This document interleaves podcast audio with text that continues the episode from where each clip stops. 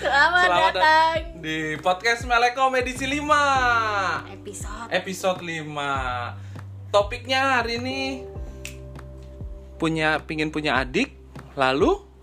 Lalu gimana? lalu gimana? Apa yang terjadi? Jadi eh, di episode kali ini kita bakal cerita dan sedikit-sedikit sok pintar hmm, pengalaman kami waktu Lala punya adik. Hmm, waktu itu dari mulai dia sebelum Diana hamil sampai adiknya lahir dan sampai sekarang karena kebetulan juga kemarin Diana habis posting tuh di Facebook sesuatu yang mengharukan terjadi. Ya, perubahan dahsyat ya Nah, jadi dulu berawal dari sebelum kita eh, road trip ke Flores itu sekitar Desember 2017. 2017. Nah, sebelum itu memang Lala udah eh, bilang terus ya, ma pengen punya adik Iya. kata dia.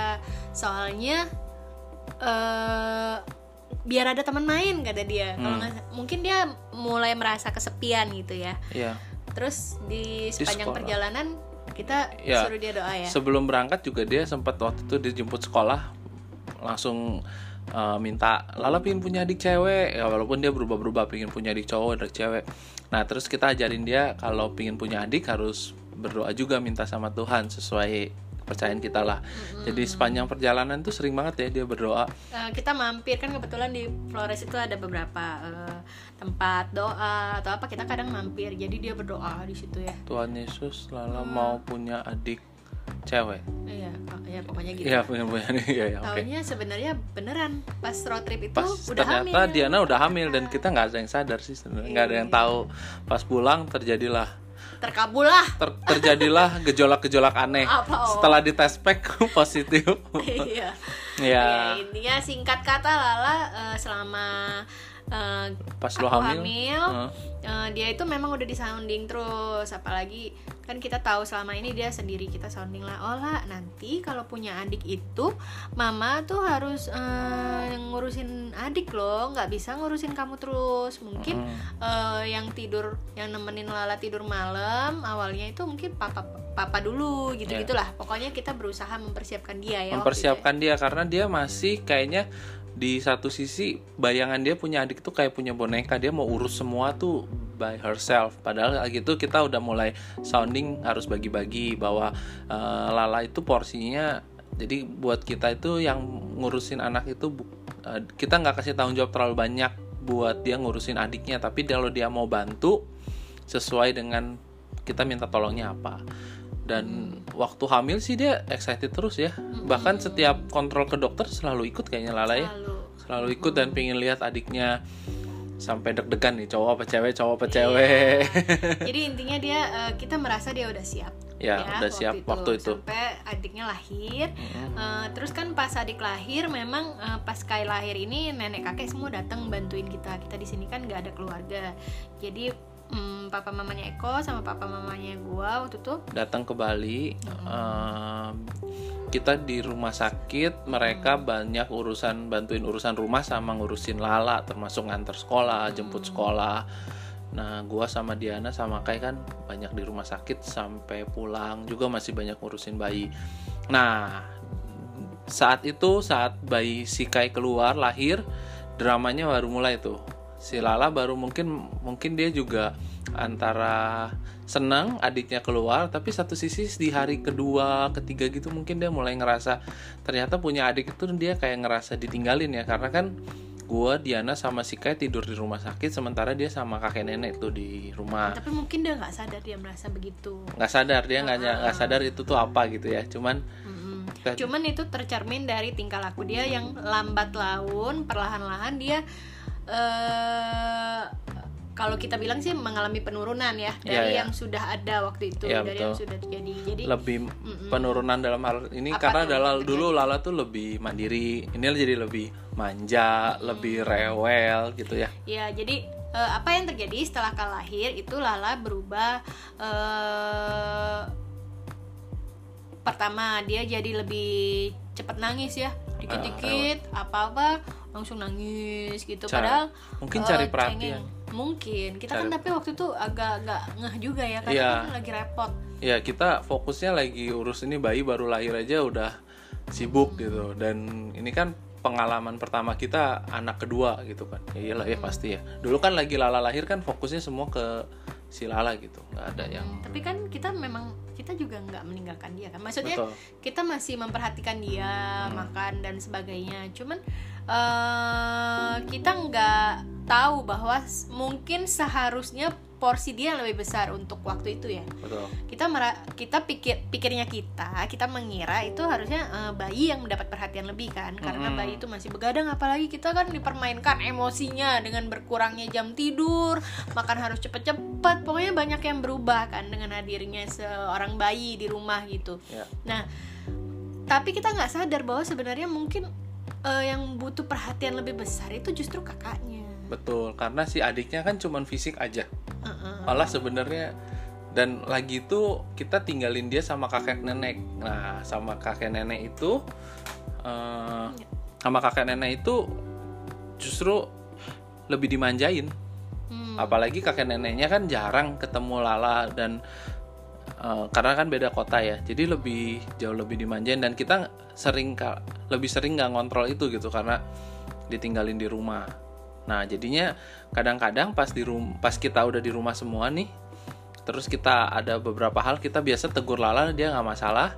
Ada kakek neneknya ada yang belain. Nah si Lala juga rasa ngerasa nah ini gue kesempatan dalam kesempitan.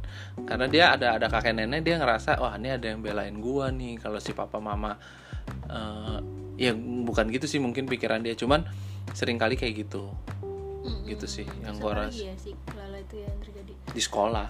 Di sekolah. Oh dia tumben-tumbennya di sekolah itu bisa berantem sama teman. Iya. Dorong-dorongan atau jampak tarik rambut buset waktu dah. itu dan waktu sekali-kalinya itu kita tanya ke Lala dia nggak ngaku jadi dia berbohong. Jadi eh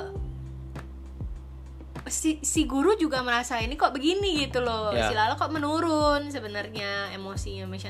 cuman mereka juga tahu bahwa Lala itu baru punya adik jadi yang mereka berusaha ini ya eh, mengerti dan membantu ya jadi mereka- komunikasi kita sama sekolah lagi itu Cukup intens. cukup intens dan eh, concern kita sama gara-gara Lala punya baru punya adik Hmm. mungkin sos apa ek- sosial apa ya emosional dia lagi butuh adaptasi lah gitu. Nah Hmm. jadi sama-sama saling mengerti. Nah seiring seiring waktu sampai akhirnya semakin baik ya. Ya eh terus seiring waktu itu mungkin titik baliknya adalah sejak eh, pertama grandparents nggak ada di sini terus kedua kita sadar oke kita kayaknya terlalu keras ya mungkin sama Lala. Karena Oh, iya, gini iya, benar. kita tuh eh, expect dia tuh kan udah dewasa udah lebih udah lebih besar. Ternyata dia tuh sebenarnya masih anak kecil yang butuh perhatian kita gitu yang butuh perhatian kami sebagai orang tua. Jadi sebenarnya kalau anak ada yang pernah bilang waktu itu gue ikut seminar parenting dia bilang kalau anak itu banyak tingkah gitu ya atau gimana atau rewel cengeng tiba-tiba berubah gitu mereka tuh sebenarnya bukan mereka sedang bikin masalah tapi mereka tuh sedang warning kita bahwa mereka butuh pertolongan kita gitu. Hmm. Hmm, gitu. Jadi apa nih yang salah? Nah sejak kita tahu kayaknya terus eh, kadang gue ngomong kayak kok eh kayaknya lu terlalu keras deh ngomong ke dia gitu. Atau oh kita baru sadar gitu. Ya Oke, mungkin kita harus eh, rubah cara ngomong kita,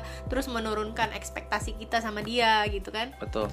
Challengingnya itu ya ternyata waktu fisik capek ngurusin si Kai terus kita harus apa ya manage emosi kita supaya sama Lala juga tetap perhatiannya cukup waktu itu cukup cukup susah sih sampai akhirnya eh, sekarang sih Lala udah jauh lebih baik gitu sekarang Mm-mm, semenjak kita lebih sabar itu ngomong sama dia, jadi kita lain eh, waktu itu pas kit- kami sudah sadar itu kita ngomong ke dianya eh, jauh lebih jauh slow lebih slow dan jauh lebih mengumpulkan kesabaran dulu kalau mau ngomong sama dia. Heeh. Nah ternyata dia bisa mengerti dan sejak itu perlahan-lahan mulai membaik lagi gitu Iya, iya. perilakunya. sama lebih agak apa ya semuanya. kalau kata orang Cina mah lebih cincai apa sih lebih ya udahlah nggak apa-apa misalnya eh, kalau kita pinginnya dia ngikutin aturan kita tak tak tak tak abis pakai baju langsung ini pingin cepet kalau yang nggak sejauh nggak membahayakan dia lagi itu kita biarin aja dulu gitu nggak usah terlalu Maksudnya kita jadi lebih eh, menurunkan ekspektasi, ekspektasi itu kan. ya Jadi eh, dia tidak harus semandiri atau sebaik yang kami harapkan. Oh sebelumnya sama yang pas habis kali lahir itu dia juga banyak tingkahnya. Jadi dia sengaja cari-cari tuh. Misalnya Oh. papanya lagi pegang adiknya dia maunya mandinya sama papanya. Ma oke mandi sama papa ya. Terus mamanya pegang adik eh dia mau mandi sama mamanya. Aduh. Jadi kan itu kelihatan banget sebenarnya dia itu eh, mungkin belum siap alias cemburu ya waktu itu sama adiknya. Belum bisa lah belum masih ini beradaptasi. Ya, kalau kakek neneknya lagi ada yang pegang kai dia nggak boleh. Mm-mm. Jadi ternyata waktu hamil, di mana waktu hamil kita rasa dia udah siap, Mm-mm. ternyata pas keluar bisa jadi bisa jadi siap. nggak siap. At- ya gitu sih. gitu ternyata iya eh Terus titik baliknya kapan ya? Sampai dia benar-benar menurut lo oke itu. Kemarin kalau titik balik oh maksud lu eh, pun- bukan titik balik berarti ya. Kalau titik balik. kan itu kita eh, ketika Oh, kita iya, udah iya. sadar Ah, kan. kalau kemarin tuh puncaknya mungkin ya. iya kemarin jadi kita kalau dulu tuh dia bisa loh misalnya lagi cium-cium adiknya terus tiba-tiba gigit, Gigit, gitu nah. sekarang nggak lagi malah dia bisa menjaga misalnya adiknya lagi tidur dia udah tahu apa yang harus dilakukan oh kasih bantal dia mungkin lihat kita lihat kami ya sebagai orang tua misalnya ngapain ngapain adiknya Oke, biar uh-uh. aman gitu dan kita juga eh, jadi lebih sadar lah bukan bukannya berpikir oh emang itu yang seharusnya lo lakukan gitu. Tapi kita jadinya ya appreciate dia oke makasih ya Lala gitu. Eh, kamu udah jadi kakak yang baik adik jadi aman gitu. Iya, iya. jadi kayak dia appreciate oh ternyata dengan eh, hal kecil seperti itu aja dia merasa jadi dia lagi jadi gimana ya bukan sombong dia jadi membusungkan dada eh gua udah gede loh. Iya dia senyum senyum. Dia kan bisa Iya. senyum dia bisa bilang oh iya Lala sudah gede soalnya kayak Hmm. gitu ya jadi ah. ya pertama mungkin eh, kalau terjadi apa perubahan emosi pada anak pertama kita harus menurunkan ekspektasi dulu terus kita Mm-mm. harus lebih fokus sebenarnya ke anak pertama secara mental ya Betul. Jadi lebih disiapin mental apa persiapan kita tuh juga buat si anak pertamanya bukan cuman si bayi yang mau lahir juga ya. Terus kita harus konsisten juga maksudnya eh, jangan dengan menurunkan ekspektasi bukan berarti kita longgar terhadap disiplin. Ya, cuman cara komunikasi dan ngomong ke dia Lebih aja yang perlu dirubah. santai, ya. gitu.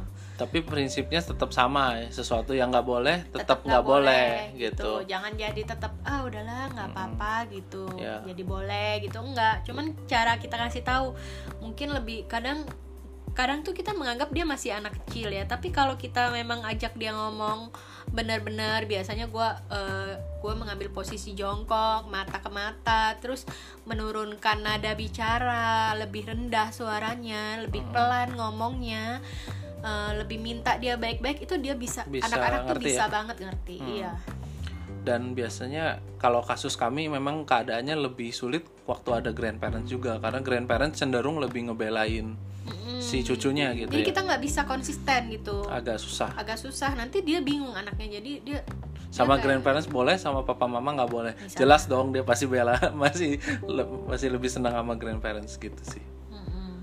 ya itu sih jadi mungkin eh, buat di kasus kami bu- walaupun terlihat Lala siap ternyata ada challenge itu gitu jadi buat teman-teman lain juga mungkin yang.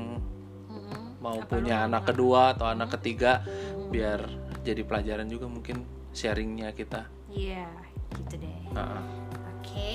Oke. Oke selamat selamat tidur. Apa selamat tidur. Siang. Oke. Kan apa belum tentu siang dia dengerinnya. Oh iya. Nanti eh, kalau ada masukan untuk topik-topik berikutnya kasih tahu ya. Ini kebetulan kita ngeteknya siang-siang. Siang-siang. Kenapa kok karena udah berapa hari ini malam teler kurang tidur terus ini kebetulan siang ini gua Apa? bisa pulang cepat dari kantor terus bisa take dulu biar Asik. ini ada tiap minggu kita posting lagi ya oke. Oke sampai ketemu di Iya, di- episode di episode episode berikutnya, berikutnya. dari podcast Melekom sampai jumpa. Dadah. Tanggung tahu 20 detik lagi 15 menit. Oke kita ngapain sekarang? Gesek-gesek.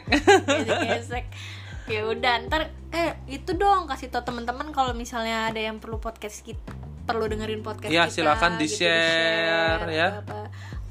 sekarang. Klik like subscribe follow. Bukan ya Iya boleh kali bisa kan. eh bisa follow loh Spotify itu bisa Spotify follow, follow, subscribe oke? gue nggak tahu bisa apa. enggak Enggak ya? Eh, follow sama aja subscribe kan kalau Oke. di Spotify oke Ya.